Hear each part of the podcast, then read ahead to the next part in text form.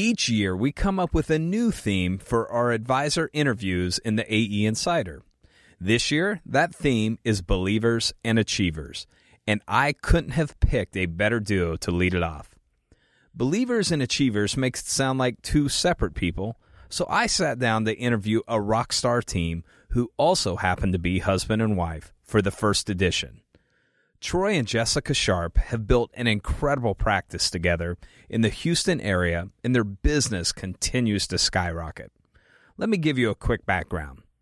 After relocating to Houston and starting new in 2010, they've grown their practice into a powerhouse. Last year doing over 30 million in annuity business and over 70 million in total assets. They've literally just moved into a brand new office. In fact, as we were recording, they were preparing for the move. It's first class in every sense of the word and is in a high profile location in Houston, further preparing them for continued growth. How have they achieved all this in such a short period of time? Why, I guess you could say that they're partners in every sense of that word. A few specific things that I picked up on from our time together that I felt were valuable were these. Like all top achievers, they're constant learners. Troy and Jessica study not only inside our industry, but outside it as well. They've also become great communicators. As they continue to grow, they're making sure that they over communicate to everyone on their team. We cover a lot as always, so make sure you listen for ideas that you can add to your practice to grow and better serve your clients. Now, if you're ready to believe and achieve, let's get to my interview with Troy and Jessica Sharpe. Troy and Jessica, it's great to have you on here and excited to dig into some of these questions about your business and just how you've grown the way that you have. But let me ask you this to start off with. When when you came to Advisors Excel, you've been here a little while now. What were some of the challenges that were facing your business at the time? Well, for us, we didn't we didn't really have anyone to rely upon, anyone to go to if we had questions. Uh, we worked with a few different organizations, but uh, no one helped us on the business front. No one really helped us um, operate the business, learn how to operate the business better, uh, create uh, a, a, better organizational structure that allows the company to uh, to run more smoothly. So I think that was really one of the biggest challenges that we really had was just not working in the company, but learning how to work on it so the company can can kind of run itself. Yeah, we talked about that last week. It's that transition from being a, a good advisor to a great business owner, right? Yeah, that's the that's the goal, and that's what we're trying to shoot for. I, I um, love it. As as an advisor, you know, we love sitting with clients. We love helping people, um, but at the same time, we're business owners, and, and we need to run the business as such um, to allow other people to to to be empowered and to take charge. So talk about that. I think one of the the biggest things in making that transition is a lot of times it starts with how you think about the business or your mindset, right? Um, so in order to grow, what were some of the things that you guys had to start looking at differently, or maybe what were some of the things that were holding you back? Oh, wow. One of the major things that we had to start looking at differently was how um, we were either going to start to offload some of the responsibilities that we were doing, some of the more um, just tasks around the office. We were for sure employees of the company and not truly the visionaries or the CEOs of the firm. So, really transitioning and you know, it was either we were going to find a way to clone ourselves or we were going to start to empower the team to take on some of the responsibilities. And in doing that, um, one of the most valuable lessons we could have learned from doing that was that there are more than one ways more than one way to do something and to get it the end result and that um, i think one of the difficult aspects of that lesson was just understanding if you're going to give something and empower a team member to take ownership of it then you have to let them take ownership of it so it even though it may not be the way that you were going to do it it may be a good opportunity to have that conversation with the team member, knowing that they still had the empowerment to even take on the chance. And that was something that really allowed us to become a little bit more freed up and able to focus on the things that only Troy and I can handle. So walk me through that because I know even in our own business that that was one of those hard transitions. You're so you know involved in every aspect of the business that letting go of things is not always the easiest thing to do were there any practical things that you did or any lessons learned through that process that allowed you to do a better job with with delegating and actually walking away from it delegating it For me, I just had to get out of the office. yeah that was the best way for, for me to do it. It's just to not be here, um, because I, I have a, a little bit of a problem with control with, with something that I'm working on, and you know I, I want it done right and I want it done efficiently, and I, I want it done my way. But I also expect other people to just automatically know how I want it done. So it forced me to be a better communicator, um, and also to to learn how to give up control. And kind of like Jessica said, it, it may not get done exactly like how I would do it, but if, if somebody's doing it and it's you know eighty percent of what I would do, and that frees me up to do something else, Yep. and everyone's working together like that, now all of a sudden so much more is getting done, and that's really what since we've joined AE, um, this is really what we've been doing for the past two and a half years is just letting go, empowering other people, and and really learning as we go. So let's talk now about maybe some strategic things. We talked about thinking about the different uh, the business a little differently, but as you look back on things that you've done differently, things that you've implemented that were strategic, what are some of those big changes that have allowed you to grow? I would say establishing a leadership team, taking the heads from each of our department. You know, we're a mid-sized firm. We have 16 employees total, including Troy and I. And just picking the, the leader, the person that's going to lead by example. And I'm not talking about a manager, someone that's going to delegate and make commands. That we that's not what we were looking for. We are, and it was interesting because when we had this conversation with one of our business coaches, it was very apparent who those people were. Hmm. And these were people who were already leading by example, who were already rising, you know, from the ranks and rolling their sleeves up and motivating their team. And Troy and I quickly realized that putting those five minds together from each department with us involved, um, that was that was the formula was letting them those five people communicate amongst themselves and then trickle down to their teams as equals was much of the solution to Troy and I not having to do every single thing or lead everything or have someone in our doorway all day asking for approval or permission. There were five heads that could come together, talk about not only the challenges, but more importantly, what were the solutions. And, and I think for me, because I'm not a, a process person, um, I know what I want, I see the vision, um, but I need these people to who are better at process to take the vision and put it into some type of process, um, and they've been able to do that uh, really well. Yeah. So you guys come to a lot of AE events. When you look back at some of the events that you've attended, what are some ideas or takeaways that you've had uh, from different events, and maybe what's had the biggest impact on your business? Oh, it was the Rainmaker events for me, Cody. Um, I have always, you know, it takes yin and yang, and I would say that I have always been the more conservative of the two from a business development aspect. And getting in front of Joel and just having him drill it into my head that we needed more leads, we needed more events, and that it was a numbers formula. I don't want to say a numbers game, but there was a formula, and um, part of the solution to us having the growth that we've experienced over the last two years was ha- being in that small group with Joel Johnson and the rest of the talent in that room and just having someone give us to us hard and straight and say, Hey, you have everything else going. Now let's get some events on the books. Fill that so funnel. yeah. So with that, um, we went from doing about two a mo- two events a month to doing six em- events a month. And it's made all the difference. So just how do you feel more people in the funnel? And I think you had said you also like hit some started hitting different topics, right? It wasn't all just one thing anymore. Yeah, so the general retirement workshop is what we've done for years. Um, but now we started to do a social security one. We started to do uh, an annuities one that Jessica put together. Um, we're going to be doing a, t- a tax one this upcoming year. So um, more topics, more events. But what, what also happened is we hired Erica Pauley um, to help us with the, the metrics and, and the numbers. And we started to see, even though we were putting so many more people in the funnel, that we had a lot of leaks throughout the entire system.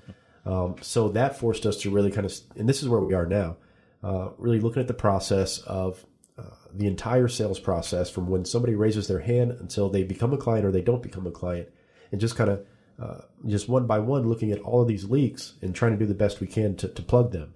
But if we didn't know the numbers, if we weren't doing the events, if we weren't doing all these different things, um, and then had the team of people to help us, um, we wouldn't be uh, positioning ourselves for, for, for really solid growth in, in next year.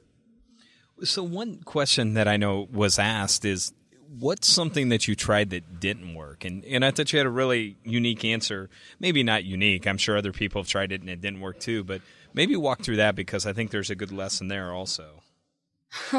I was having a lot of success um, booking appointments um, the next day following a luncheon seminar. And when I would go to the AE events, I would talk to the other advisors, and it was like nine to one we're doing them at the event immediately after, giving them a choice of date and time. And that sounded very appealing to me because I thought, oh my gosh, that's probably good for increasing the amount of appointments that are booked because you're not, you know, the shiny is not worn off. It's right there and they're into it and they want to come in for an appointment. However, when I tried it, I felt like personally I was really losing an opportunity by kind of it just didn't feel like us. It didn't kind of putting that pressure on. And we do deal with a higher asset level client than um, a lot of other advisors I've talked to. And that's just because of the environment we have in Houston with the oil and gas industry being so prevalent. But it just felt so inauthentic for me to be kind of like pigeonholing them into one date or the next. And, and what I ultimately realized was that I was losing what I feel is an opportunity to connect with the prospect on the phone and get them pumped up about coming in for their appointments. Um, so instead of taking the five minutes immediately after the seminar to book the appointment, I have found in my practice that calling them the next day or coaching our scheduling team to do the same, having a meaningful 10 to 20 minute conversation has really improved with the retention of people that stay on the calendar. So, one reason I thought that was interesting is it reinforces something that we try and communicate a lot and probably don't do that good of a job of is that not everything works exactly the same for every advisor. And just just knowing you too, right? Your personality and being able to connect with people the next day and build even more of a relationship. You know, I could see that working really, really well. So I, I think that's just a good lesson as a reminder. But also, I, I think as people listen to this call, if they are struggling with, you know, appointments canceling or not showing up, you know, maybe look at those different parts of the funnel and experiment with different approaches to that. So you experimented with something different, it didn't work, you know, went back to something that was working better. But I just sometimes I don't think people try different things to see how it works and I thought that was a good good lesson. So yeah, there's certainly no instruction manual for him for this this industry. That's that's for certain. That's right. so you, um, I know one thing that was really valuable to the practice and growth was getting your RIA and adding the AUM. Would you talk just a little bit about how that's helped the business grow? It's helped us be more full service, and I think uh, looked at it as um, with a, a, greater degree of respect amongst some of the, the higher, uh, more affluent clients but it's been a challenge uh, for for two years, three years. Um, I guess 2015 is when we really started it, but we didn't start uh, really getting assets until 2016, and it's just mixing the safety with the risk discussion. It's really taken us two years to really figure this out. Um, but now we've from branding our sales process and, and, really branding the process that people go through and having a name for what we do. Um, that's really uh, helping a lot. Uh, we're starting to see, but it's really just been difficult to to integrate those two: the risk discussion, the safety discussion. Um, so that's really been a challenge for us. But I think people have looked at us um, with a lot more respect, especially with the higher asset clients, and it's helped us become more full service. And instead of just getting five hundred thousand or, or seven hundred thousand in the, the safe money, now we're able to get all of the money, or at least have an opportunity to get all of the money. Yep. So let's transition a little to marketing. Uh, what are you doing right now that's working really well? And then maybe what are you doing that may be a little different, or how have you figured out ways to maximize those marketing efforts? Well, I just did a webinar um, that it was my first webinar ever, and uh, wrote an eight hundred thousand dollar annuity. Um, a, a, five and a half million dollar client this week uh, signed up with us most of that's probably going to go to AUM, but that's a huge case. It's probably our biggest case of the year.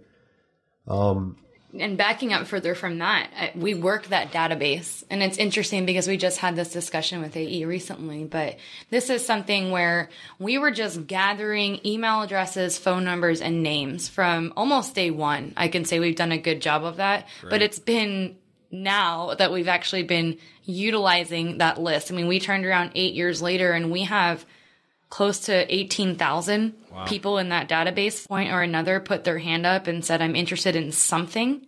And now that's a great source for us to go back and, you know, if you use the right software, you can scrub out existing clients or you can target with your CRM what you want to um, focus on. What are you marketing?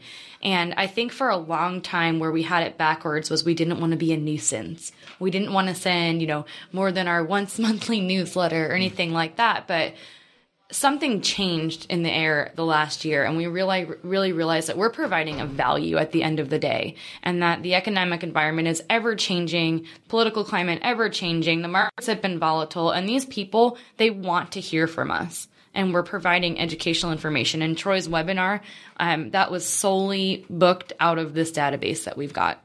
And, and i think it's just adding providing valuable content to the database. You don't just want to you know send out you know like she said, be a nuisance and just send mm-hmm. out a mm-hmm. bunch of stuff that nobody really wants. But it's, it's about sending valuable content, and and that's really what um, I think has been been helpful for us, and we're really excited about that too.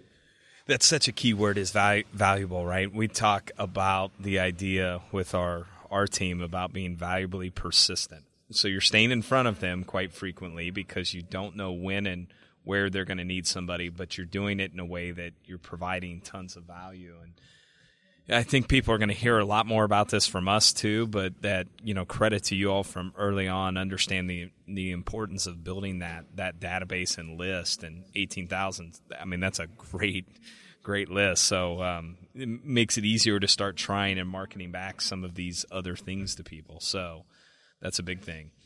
So you're in a pretty competitive market, lots of money in Houston, oil money, as you said, probably lots of financial advisors what are some things that you do to try and separate yourself from your competition? It's services, uh, services for sure. Uh, on the planning side, um, I think that's a big differentiator. I had a client just this week. Uh, he was deciding between us and, and, two or three other firms, and he said, "Troy, I'm going with you because of the services you offer." Offer. Um, so one of the things that, that Matt Newman really helped us with this year was just um, having a name for our process, re- really branding that. Um, you know, being able to call our sales process something, being able to call, you know, the different things that we do, have a name for it. Um, and, and that's really helping and, and sticking with people I see. Yeah, I agree. Um, for instance, um, you know, I just recently became a, a, financial advisor. I was involved in every other aspect of the business prior to that. And what I, I knew what I wanted to do early on. I wanted to take a complex topic that's ultimately intimidating to a lot of people and break it down so that you don't have to have a finance degree to understand what it is that we're marketing and how it is, you know, our investment philosophy works. And just for example, one of the, um, things that I came up with recently was a name for our investment philosophy and we're calling it the core four and we're getting it trademarked and it just talks a little bit briefly about where we're allocating funds from and why we're doing it. And the the, the four just very quickly are um, mutual funds for global exposure and diversification, uh, dividends in single stocks for some return on your dividends and interest reinvestment, um, real estate investment trust to be exposed to real estate without being a landlord. And then my last one is my favorite one because it segues very nicely into the mm-hmm. safe money accounts and the annuity conversation and this is a really nice alternative to bonds. And we know bonds have not been doing great with interest rates on the rise. So having that fourth component just segues so nicely into the, the annuity conversation and how we're able to help people protect a portion of their nest egg. So, but just coming up with a, a quirky name for it that I, I love things that's either alliteration or that rhyme. It's memorable, it's easy, it's palatable, and it, um, it lasts. Yeah, it's great. One other that I know you use, I, I, won't say it, but you have a way that you refer to even your team, right? The advisors and investment team that you have. Yeah, so Jessica came up with the retirement dream team, and she uh, she actually put together this Avengers piece with uh, with all of us on there. It, Why don't you tell them what you wanted to call it? I wanted to call it the uh, the, the multidiscipline uh, multidisciplinary uh, uh, something like that. But she's like, "How about the retirement dream team?" Jessica, I would say your yours was better. you can understand the words coming out of my mouth at least. yes. So, well, I, I, know a lot of that leads into your client experience, and that was an area of focus, or is an area of focus for 2019. Is doing more around client events. You want to hit that just real quick? Yeah. So we've um, th- so learning so much as we've joined AE. Um, really, just kind of keeping our heads down, keeping our mouths shut, just listening and asking a lot of questions. So the next thing really we're tackling is uh, client events. We haven't been really good at client events. Um, we threw one six, seven years ago. It cost us like forty thousand bucks, and um, we didn't really get much out of that. I believe we had fun. It was Vegas themed. People still talk about it, but we didn't. I think we wrote like maybe a million dollars out of it, but it was with an existing client. So, so not it paid for itself in the end. Expensive but. party, yeah, yeah, yeah, very very expensive party. So, um, yeah, so we're going to come up with a well two things for 2019. Definitely client events, referral events, also educational events. Um, but it's really important for me to get involved in the community in uh, in 2019. Um, and involve our clients in that as well. Yeah, get our clients involved, get our employees involved. Really uh, take the lead from you, Cody, and, and, what you guys do there at Advisors Excel. So quite admirable, and, and, we would like to bring that to our company um, to really give back to the community here. That's great. I think uh, I was on a phone call with an advisor right before this who has just seen a a proliferation of referrals over the last three or four months, and what was interesting, I'm saying this a little bit for you, but for other advisors that listen, he's been doing client events consistently now for, for years. And he said, you know, for the first year or so, I didn't really see that payoff, but as we've consistently done them, now all of a sudden, you know, people know we're doing them, and, and it took a while, but now it's just paying off in spades. So it's a, a good step in the right direction, very similar to, you know, when you start building that list, you don't necessarily see the, the benefit of it right away, but you, you are today. So, um, one thing, uh, talk a little bit about your communicating with existing clients, what you're doing to stay in front of them. And I liked how you, you have uh, basically a program where every quarter you're just reaching out to them to talk to. Would you walk through a few of the things you're doing there? Yeah, so we have um, this is primarily our, our, investment clients, but we should really be doing it with everyone. And something we picked up uh, at the last event was everyone with a million dollars and above, uh, we should be calling just once a month. So we are going to start doing that as well. People who aren't clients. Uh, so everyone in the database, um, you know, go through uh, everyone with a million dollars or more. We're just going to just reach out once a month until they either tell us to stop calling or, or they do business with us. Mm-hmm. Um, but existing clients, we do a weekly podcast. We do the monthly newsletter, of course, a bi-monthly newsletter. And then what we do is we break out the investment clients because the recurring revenue is so important to us. Uh, that was our first focus. Um, just break it out. We have about five advisors here. Each advisor has a list of about uh, 25 or 30 people. Um, and their, their job is just once a quarter to reach out to them, have a five minute five minute conversation, and just just maintain that relationship. Just continue to build rapport. And this and, has been a popular week for that with the market being down. yeah, yeah, good time to be calling. Yeah. But people, you know, they do appreciate that. Usually they tell us, "Say I'm fine. You know, no worries. Glad to hear from you, but I'm busy." Um, so we get off the phone and call the next one. Um, but yeah, that's that's that's really valuable, I, I, believe. Yeah, I think advisors don't do that enough anymore. You know, just that reaching out and connecting. So I, I thought that was a great idea. All right, so um, I want to talk about one thing. You've got something exciting. We're recording this right before the holidays, so this will have probably happened by the time it arrives in people's office. But you have a, a big event coming up January second. Maybe talk about that. Um, what you're excited about with there, and some of the things that you're going to be doing there. Well, considering that we started here in Houston eight years ago on milk crates and we had a phone, and Troy and I used to actually only have appointments at our satellite location because that's all we could afford at the time. And we would borrow people's furniture from their suites, put, stage our own office, and only have appointments from 4:30 until 7 p.m. And one day I got a phone call and they said, um, it was the receptionist in the building, and she said, um, the tenant down the hallway thinks that you may have their fern in your office. Did you borrow that? and we've we've slowly evolved and we we've been in the same building now for eight years and it kind of started as a little tiny office just a thousand square feet and we ended up um, just evolving and expanding. And we, we are halfway down the hallway now at 3,000 square feet and we've outgrown it. So on January 2nd, we are moving to Class A office space in the most desirable area of Houston. Um, and it is on the first floor and it's 7,000 square feet and we're going Google on everyone with an open concept for um, team collaboration. And it's just going to be stunning. It's going to be so conducive to hosting more in-house events and just a really welcoming. We're doing a whole rebranding. We're a refresh of our colors and just a total new look, including an upgraded radio studio that will be in-house and a TV production studio in the same suite. And also, what's really cool there, Cody, is it's right in the middle of the energy corridor. So we're going to be in walking distance um, or shuttle service. This whole from Shell, BP, Chevron.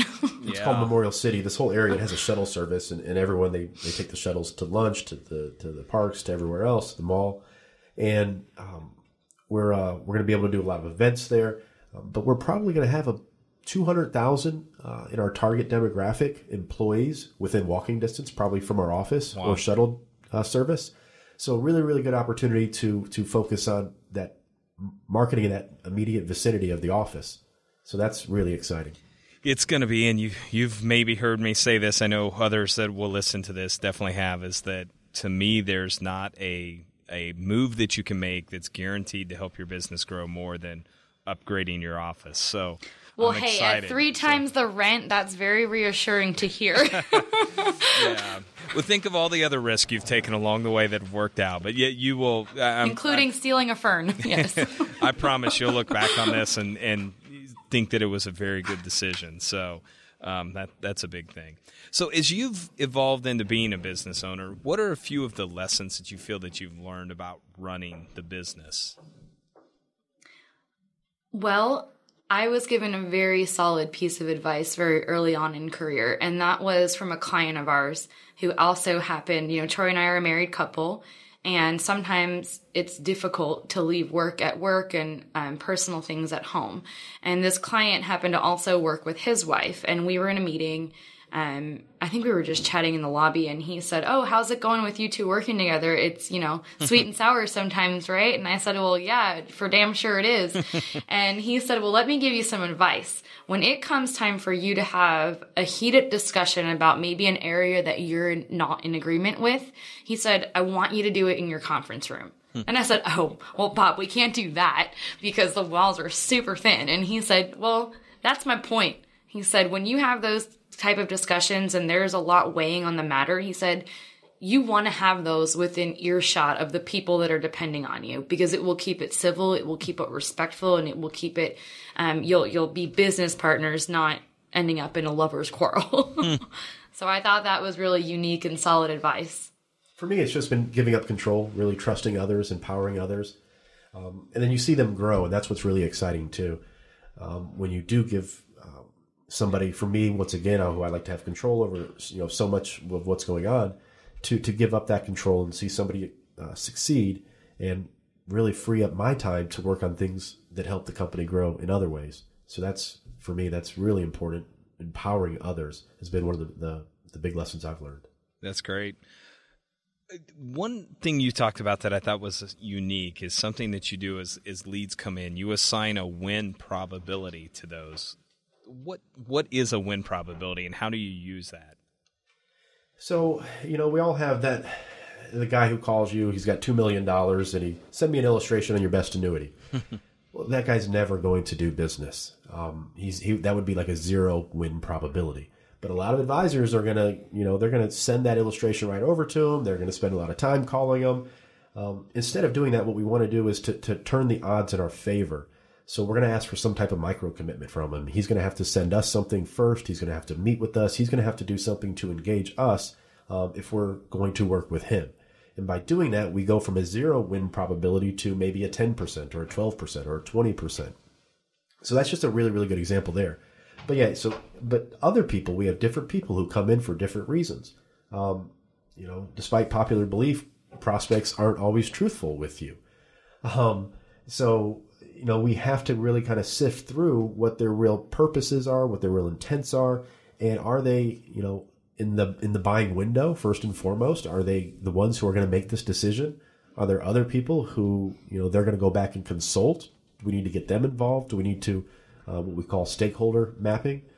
Um, so really doing everything that we can to understand what's really going on across the table from us um, and turning the odds more in our favor um, by doing little things like I, like I'm talking about here really can increase the win probability. So if mm-hmm. we can increase the probability of success um, and then focus our effort on those those higher probability outcomes, and then when you combine that with higher profitability outcomes, okay, now you have something where you can really dedicate some effort to get the team involved and really you know give it 100 percent as opposed to chasing around you know the guy with 5 million or 10 million or, or 200,000 but if they're never going to do business because they're just they're using you they're they're trying to get information um, or they just can't make a decision or they're shopping around to 10 different people you don't want to focus your energy and resources and time on all those low win probability people.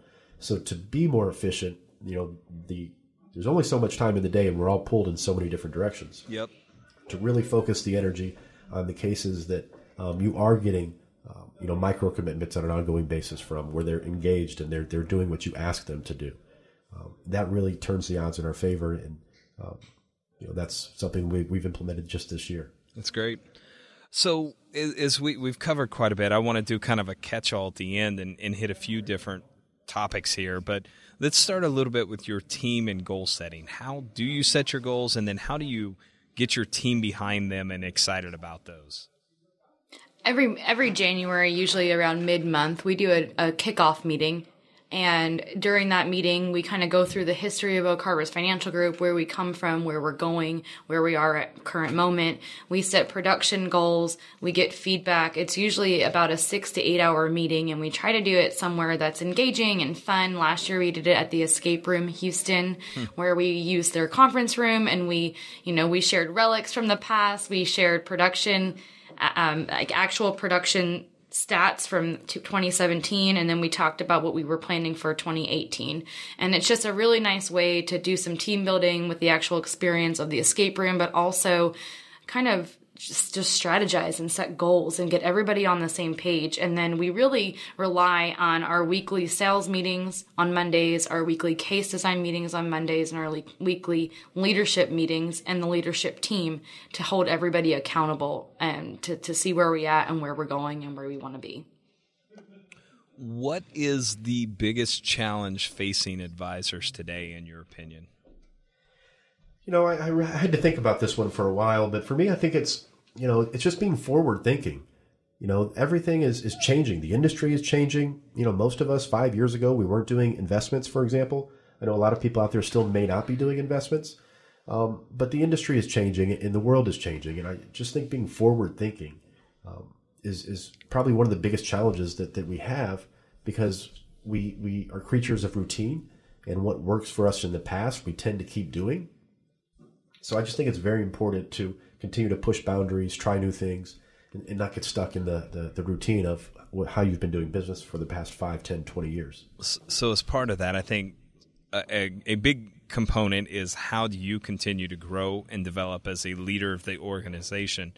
Any advice that you all have on things that you're doing to continue to grow? Learn from other people who are doing it right. Success is learned and success is is through experience. I love listening to leadership podcasts. I love I love marketing.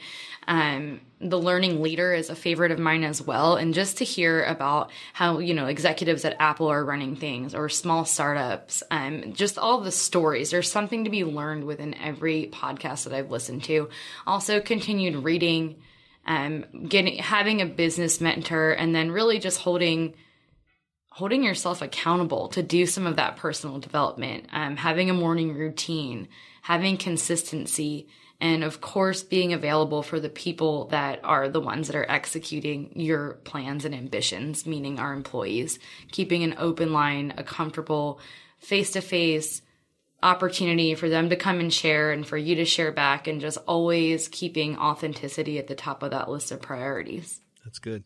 Have you guys listened to How I Built This, the podcast? I've heard of it. I've not listened to oh, it. Oh man, you have to. You if you like podcasts, it's great. I it, love it podcasts. Takes all these you know business owners that started their company and have grown them into these names that you would know, right? I mean, you would recognize lots of the names and just tells their story. But it's such a good reminder, even as we listen to your story, right? From borrowing furniture and ferns to stage an office to what you're moving into now that you know business is a process and it doesn't happen overnight and to see how far you're able to come in you know five ten years is, is pretty phenomenal so yeah i think you'd like it but Well, as that you. as a transition let's talk about the future what what do you see as goals for the future and what are some of the things that you're excited about in your business? Just you know finally after years of you know kind of you know not being able to break through constantly hitting the same numbers and we were doing a lot of you know good business before we joined Well, it's like a staircase, right? It's like up a little flat, and I feel like Troy and I were on like one of those staircases where there's like four steps and this big giant landing step, and it was just a really big flat line for a while. And I feel like we're ready to continue up the staircase, only um, at, at a much higher rate now, and that's been largely in part to you guys assisting with uh, our business development. and, and just getting past those numbers i mean we, we did 34 million roughly 35 36 the, the year before we joined ae in annuities um, and then this year our second year second and a half year whatever it's been cody um, i think we're going to do uh, about 34 35 million again so on a production on the annuity side now we're also going to do 34 35 to 40 on the the aum side um, but we're right back to where we were before we've made all the changes that we've made over the past two years. So that's really, really exciting. that's cool The so much, so many uh, people we've we've fired. like, Not what I thought you were going to say. like twelve people, thirteen people over the past uh, two years, and, and rehired so many uh, much better people. Yep Well, with come change is always an adjustment period, and I feel like that's what we've been living in for the last two years. And that this breakthrough with the new office, it's going to give us an opportunity to just re- reestablish what we want the culture to be. It's going to wipe the slate clean in a lot of ways. It's exciting. Everyone's pumped, and it's going to be just a new opportunity for us to start. Hopefully, take the elevator to the top at this point after being on that landing step for so long. I love it. No, I, I think it will. You've set the foundation. So, so we've covered a lot. Any final thoughts, words of wisdom, anything you want to share with advisors? I want to go back to if you have a team, um, you don't have to do everything yourself. You know, and that's how I did. Uh, you know, for for so long. You know, just trying to do everything myself, afraid to give up control, afraid to not be at the office, afraid um, that somebody wasn't going to do it as well as I could. Uh, they don't have to do it as well as I could. Uh, as a matter of fact, they're probably going to do it better. It's going to be different, um, but it, it, it's that's okay. You know, Yeah. That's okay, and that has allowed me to have more free time, but also have a better life And be the able to to grow more. to and and what and when he says it what he's referring to is he is we are now able to focus on revenue producing activities and it's arguable that everything would ultimately results in producing revenue but there are some revenue producing activities like the public speaking engagements like the radio show like the webinar that we hadn't been able to focus on prior mm-hmm. to offloading some of the other stuff that was keeping us from it to the rest of the team. Yeah, I mean, I probably did in most 25 appointments this year. Wow, So yeah that's good. Well, able to focus on a lot more. So, congrats. Um, I, I guess first and foremost, thank you, Jessica and Troy, for taking the time to share uh, about everything going on. Uh, good luck with the move. I think by the time people will have heard this, you'll you'll be in your new offices, and I'm excited to see what that does for your business. And um, I'm assuming you're going to have a record year in 2019. So, congrats and, and good luck. Thank you, Cody. Really, really appreciate it. Thanks cody This interview is the experience of the producer and does not represent the experience of all Advisors Excel producers. Results from the use of the concepts in this interview may not be representative of the experience of all financial professionals and are no guarantee of future success. This interview was not paid for by Advisors Excel. There are state, federal, and insurance carrier guidelines and prohibitions that apply to doing business through the mail or in any situation where the financial professional and client do not meet face to face to conduct business. Please ensure you understand all applicable rules and requirements prior to conducting business through the mail. For financial professional use only.